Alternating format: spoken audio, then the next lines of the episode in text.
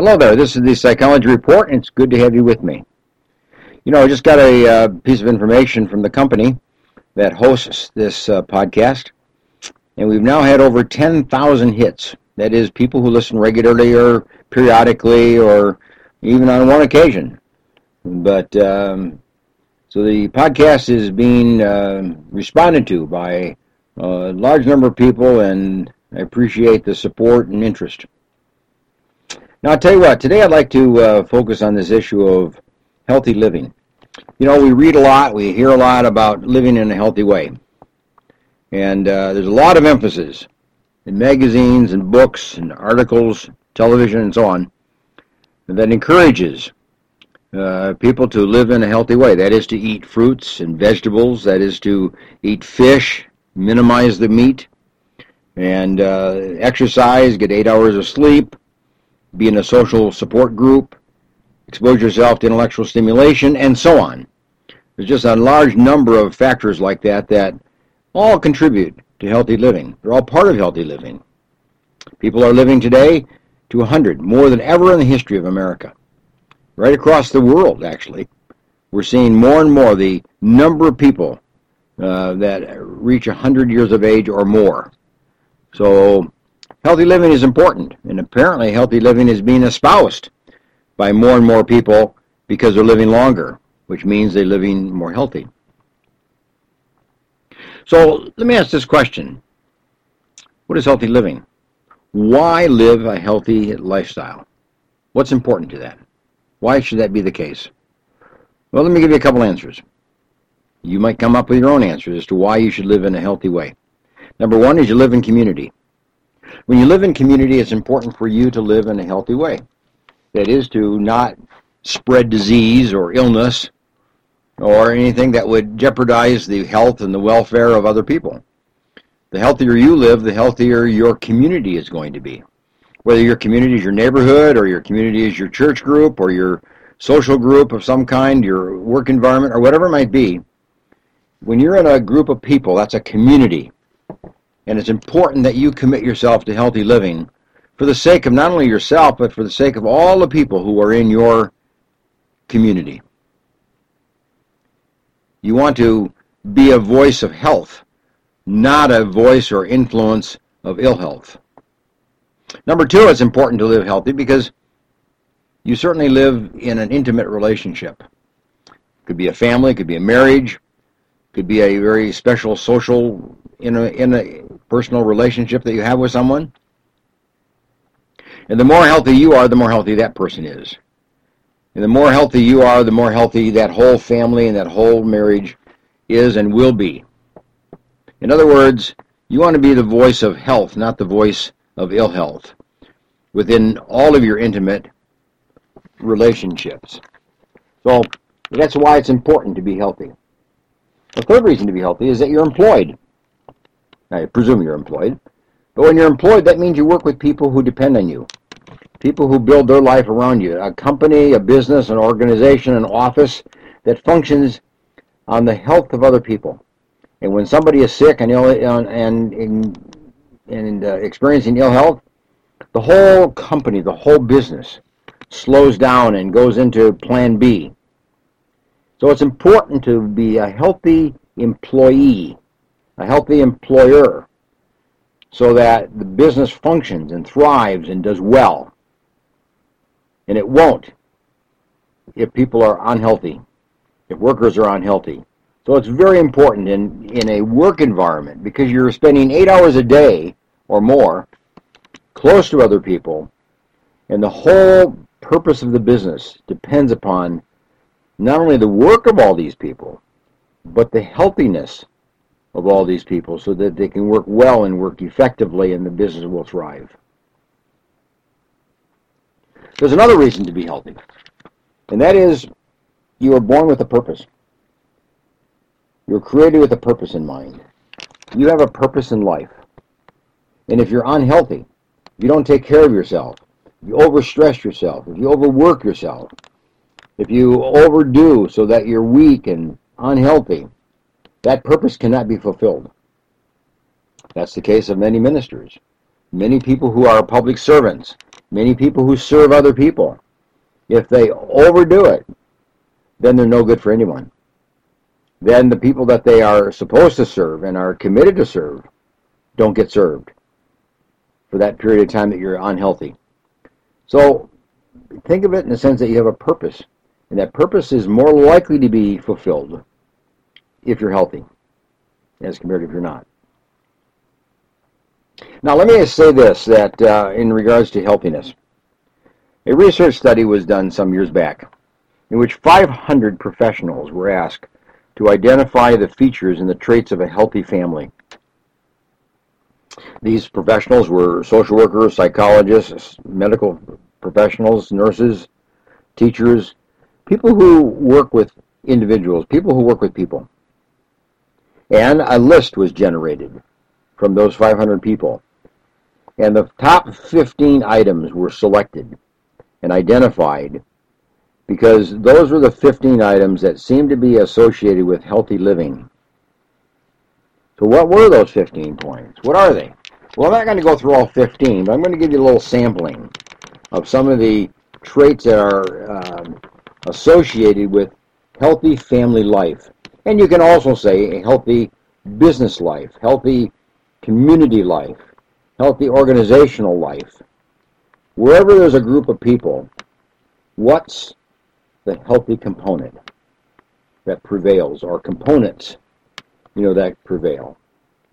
You see, it's important that you eat your fruits and vegetables and you eat your fish and that you don't eat too much meat and that you exercise. It's important that you do all those kind of things. But even if you do those things, that doesn't make you healthy. Because there's something that's even more important, and that is the relationships that you engage in in the course of your daily life, the nature of the relationships that you engage in in the course of your daily life, along with the healthy lifestyle that you live. Let's take a look at them, okay? The 500 professionals identified this as number one family communication. People talk, people listen. People talk openly, freely, comfortably, and in a trustworthy manner. They trust others, and they talk, and they get responses, they get reactions, they get interaction, but people listen and respond. That's what healthy living is based on. People who talk, people who listen within a relationship, within a family, within a company. It's important that communication patterns, whether they be verbal or nonverbal, be responded to, be listened to, be interacted with by other people. And the more the interaction, the more the communication between people that are close to you and involved in your intimate relationships, the healthier you are, and obviously the healthier they are, and the healthier the marriage is, or the family life is, or the business is. Well, that was number one. Number two was this. They noted that people who are healthy quarrel. But you know the difference was? They make up. They resolve their quarrels. See, people who are healthy quarrel, and people who are unhealthy quarrel. But the difference is that the healthy people resolve quarrels, talk about them, engage, negotiate, compromise, come to some kind of a consideration, come to some kind of a mutual agreement, and then move on with life. Hurt is resolved, hurt is forgiven, hurt is solved. And rather than withdrawal, there's a re-engagement by the people. So that's very important. That's number two. Here's number three. Healthy families, healthy people, healthy organizations operate on affirmation and mutual support. What that means is this, that people are recognized for what they do and contribute and who they are. They're affirmed. They're supported. They're praised. They're approved. They're appreciated. They're commended. In other words, there's verbal support. There's verbal affirmation for each other in healthy relationships. Unhealthy relationships are the converse of that. Affirmation is missing. It's absent. People are just silent. People don't praise and affirm and congratulate and praise and thank They just remain silent or withdraw. So that's number three.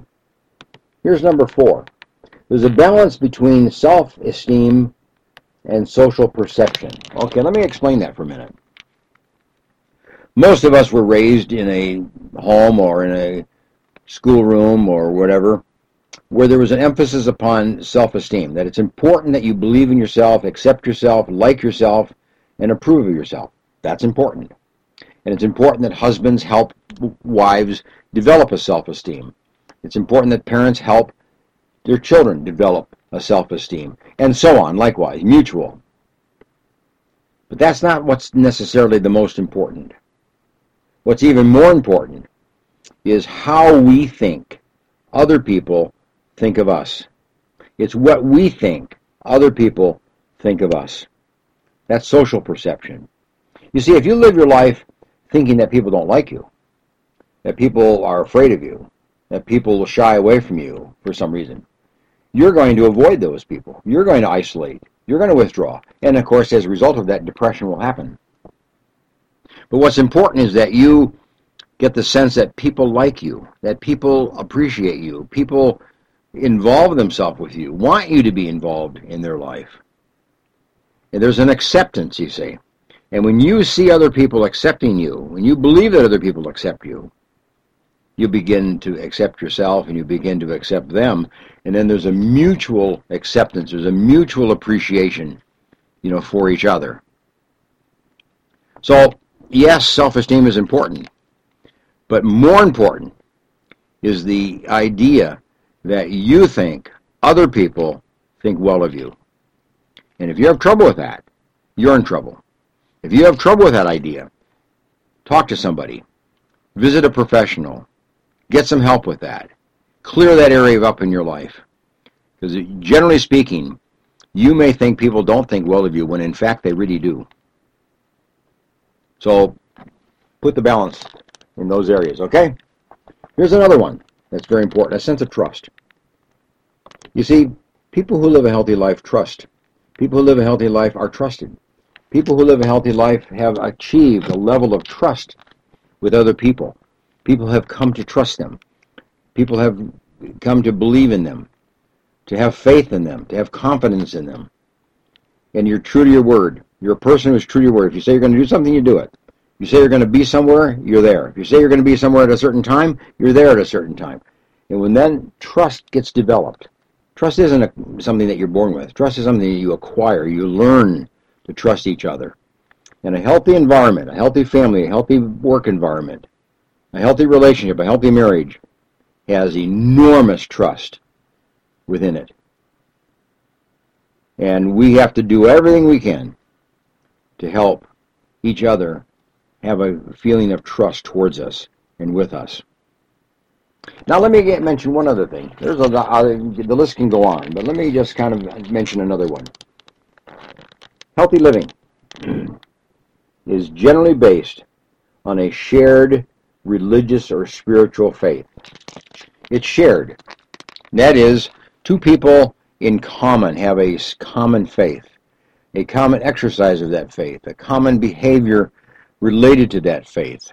Church attendance, prayer, study of the Bible, talk of scriptures, talk about theological, biblical ideas and topics, share a common mutual support system, share a form of worship, a style of worship, the more that they share in the spiritual realm, the more healthy they are, the more positive they are in that relationship.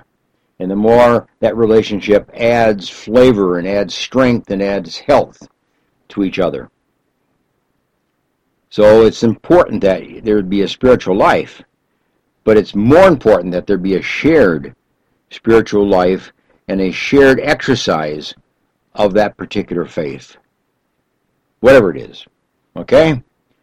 So there you are. Those are some of the factors associated with healthy living. That's not all. There were 15 of them identified in this research study. I've given you a sample. But those are good samples. Those are good ideas. Now here's the here's the catch. You may have found one of these areas to be needed in your life. Maybe you're weak in some of these areas of your life. You know, you can't change all areas of your life at once. You can't take all these areas and say, okay, I'm going to improve in them. You can't do that. That won't happen. You'll fail. But you can take one, or you can take two, maybe three of these areas that I've just mentioned and improve on them, work on them, develop them, strengthen them, make them more part of your life, make part of your daily life, particularly with the people with whom you live and the people on whom you depend and the people with whom you work. So here you are, needing to be improved in this area of healthiness, in your general health. Take this on as an exercise. Take it on as a responsibility. Take it on as a duty. Take it on as a uh, personal commitment to yourself and to those people around you and who depend on you and relate to you and like you and want to be around you. If you're healthy, they'll tend to be healthier. As they're healthy, you'll be healthier. There's health will beget health. So we need to be committed to a healthy lifestyle in all the people with whom we associate. Do your part and encourage others to do their part. Well, anyway, thanks for joining me today on uh, this issue of the um, Psychology Report. And uh, I encourage you to go to my website. There's a book there entitled Achieving and Living a Healthy Lifestyle in a World of Stress. I've taken this podcast today from that book, from the study that I've reported in that particular book. The book may be helpful to you. So if some issue of health is important to you and if you're facing uh, dealing with increasing age or elderly parents, or you're trying to establish a, a, healthier lifestyle, or you're trying to get out of some ill health patterns of behavior, this is a great book for you to acquire. So go to my website, booksbyhedberg.com, booksbyhedberg.com, and uh, order the book, Achieving and Living a Healthy St- Lifestyle in a World of Stress. You'll be glad you did. It'll be very helpful to you. Give it as a gift, if you will, to somebody that you think might benefit from it. So it's yours to do. And we wish you well in your own general health. Bye for now.